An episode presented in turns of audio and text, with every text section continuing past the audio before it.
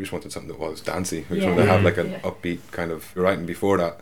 Not not really much of the stuff that's on the album, but a lot of stuff we wrote before that was kind of just very rock rooted, just like Mm. rock beats with like chord. So we were just like, oh, we want to just fucking do something more because we were taking a lot of influence from electronic music and stuff. It's like we just want something a bit more danceable. Yeah, and the bass line is so simple, but it already sets a vibe, like that's for the rest of the song. And so this, the guitars are just kind of like ornamenting and painting on, on top of that. Yeah, the bass line as well. And when Rob had it, then we played around with it a bit, and, and like I think he was kind of doing like a boom, ba boom, boom, boom, ba boom, like that kind of thing. And it just like it does that by itself, like with the way the bass line and the drums kind of meld together. Like you can already hear that. So when like that was kind of floating around for a while, we were like boom, boom, boom, boom. But then we were like, no, no, no, we don't need to do that. It's already like dancey enough. It kind Yeah, it, it sounded too like chirpy or bouncy Yeah, if you try to actually of add kind of more sounded to a it. bit like funk or something. Yeah. Yeah, it went a bit too like.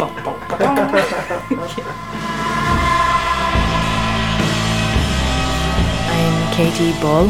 I sing in Just Mustard. I am David Noonan. I'm from Dundalk. I play guitar in just mustard. I'm Shane McGuire, drummer of Just Mustard since 2017.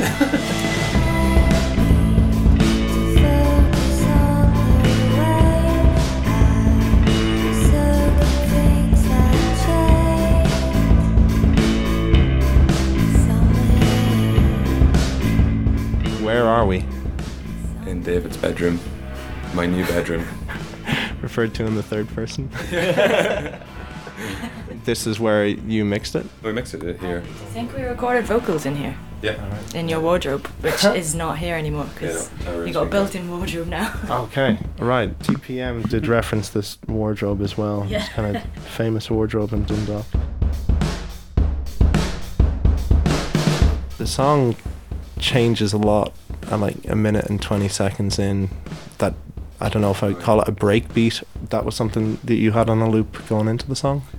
I think we just had that. I can't remember if you jammed it or someone played it, but I think it was just a beat that we were playing in the practice room for a while, just being like, it'd be great to turn into a song. And then once you had that bass line, we were like, oh, we could try this beat on it, and it was kind of weird because it didn't exactly line up, but it was like, it worked. So.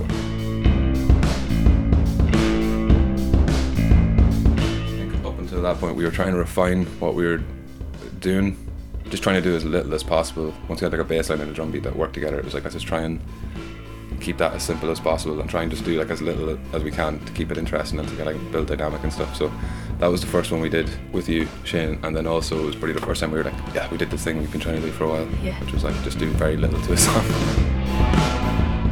a lot of the stuff we wrote then, probably because we didn't have a permanent drummer, we would write like say the kind of main drum pattern, bass line, guitar riffs and stuff, and then we take it into Ableton Live and kind of like build up a structure and stuff because we couldn't play with a live drummer.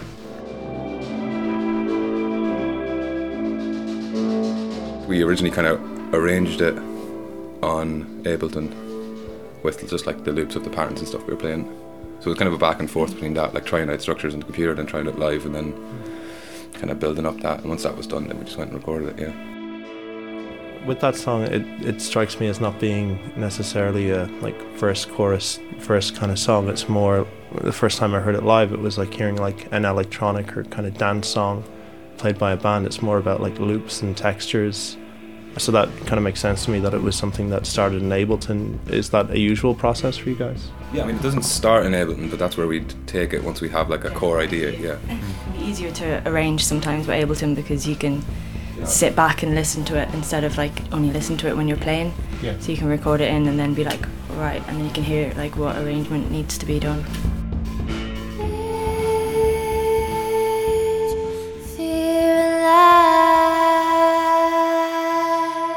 We heard this song once and it started with like, fuck, and we thought they were going to say like, can you swear on this? Yeah. fuck. We thought they were going to say fuck, and then they uh, they didn't say fuck, and we were like, "Are you funny?" I think that's where like the bitch, like the first word is bitch. We were like, I don't know. I think that's where that kind of came from. We're like, "It'd be funny to say the word, funny to say the word bitch. and most people probably don't know you're saying bitch, you know, it, it, wo- it worked.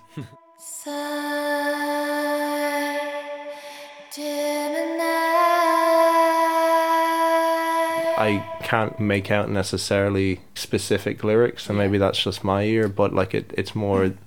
The voice as part of creating an atmosphere and a mood and kind of accentuating that. That's essentially it. Like I think back then as well, I, I wasn't as lyrically focused as I would be now, um, so I think it was more using my voice as like an instrument.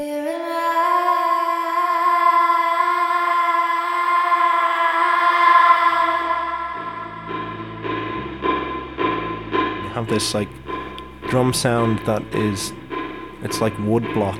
It's so bathed in reverb. Oh, like the duck, duck. Yeah, well, I mean, what is that at the start? my guitar. Oh right. Yeah. so it's just like plucking on like not harmonics. It's into like a Electro-Harmonix cathedral pedal, just completely like wet, so there's no pulse thing or whatever.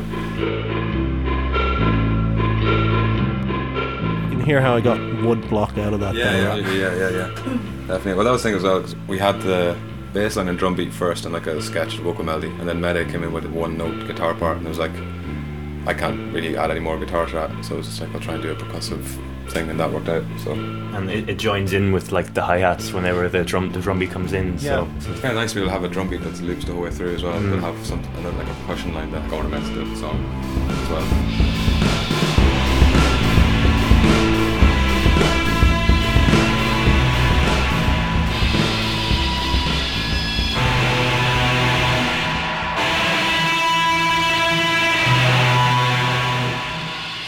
Very dissonant and very satisfying. And sounds like a velociraptor.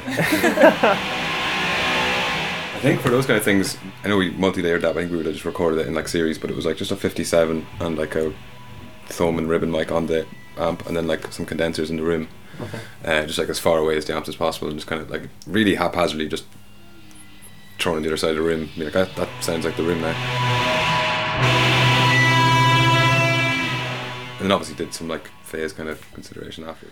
But Mete would just kind of play for those kind of sections. It would just be like we'd have like five minutes of Mete just playing, and then kind of just like listen back to it, like yeah, that section. And just like we didn't like chop it up and build up this kind of thing, but it was just like he just loop for ages, and eventually be like, just be like yeah, I like the bit I did after like five minutes.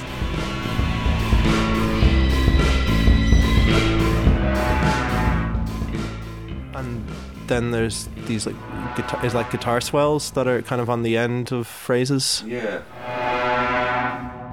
Mete uses like four or five combination of pedals to make that sound. Then we were like, let's just re- see what it sounds like to record through each one of those pedals and layer them, see if that. So we did that. Okay. So like different parts of the song, different kind of ones can be pushed.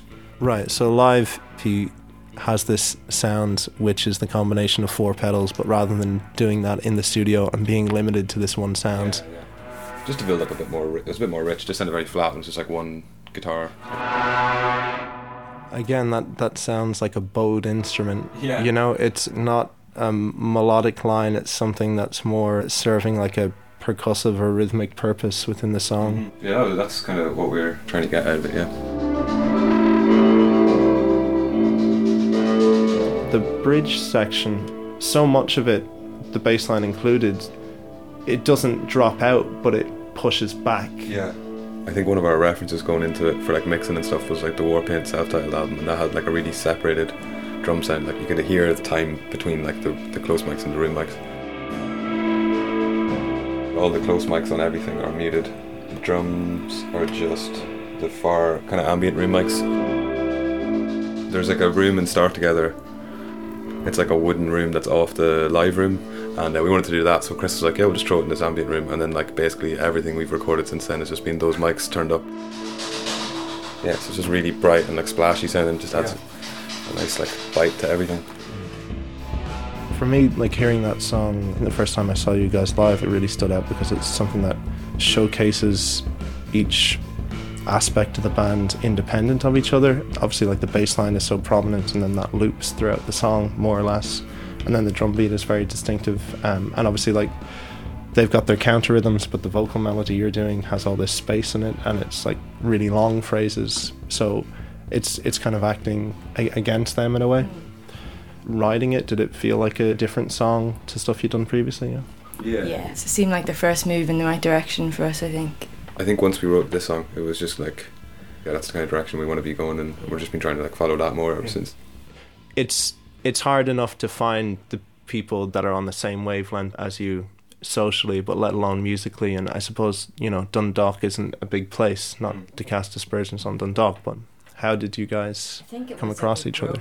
Like a growth between us all as well. Like we came together with limited reference points, and then as we were changing music, we'd like find new music that we like, and I suppose as well, we kind of found a lot of common ground in what we don't like. Yeah. Um, and I don't mean like we just sit around being like, "Eh, Eh, this is shit and this is shit. I just mean like, as in we'd be writing a song and be like, oh, that let's not do a big power chord chorus, and then that because we were like, this all makes us feel uncomfortable, so we wouldn't. so there's just that, that kind of thing, and then like all of us are re- really into electronic music and like obsessed with Aphex Twin and stuff. I suppose it's that kind of is the most universally liked thing. Then obviously like Pixies and Nirvana and stuff that we all liked when we were teenagers, and you know, so it's like common grounds, but we don't like listen to music and go, oh, we want to try and make something like that. Particularly, it's just like taking those little influences and putting them together. I suppose. I think it's kind of easier that way because you, it's easier to not maybe mimic some people if you say instead of being like, oh, we should like write a song like this or like be like this band. If you just be like, let's not be like this band. And with li- when you have limitations, like I mean, we don't put any crazy limitations and stuff, but it's like even just simple stuff like we kind of always talked about, like keeping like just whatever the part is, just keeping it as simple as possible and not like having crazy drum fills or like little guitar licks at the end of every Mhm. phrase and stuff. Which is Right. hard for Mags at the start. He's a metal drumming background. okay. Yeah, like Pigs was the first song that I, I wrote with the band properly, and e- even though like the, the beat and stuff was all there beforehand, I was just trying like add loads of stuff to it and just make it a bit wilder, more fills and stuff. But like I learned like one of the central tenets of Just Mustard is kind of drill the beat and the bass riff into your brain in, instead of um just I know put a little shite on it.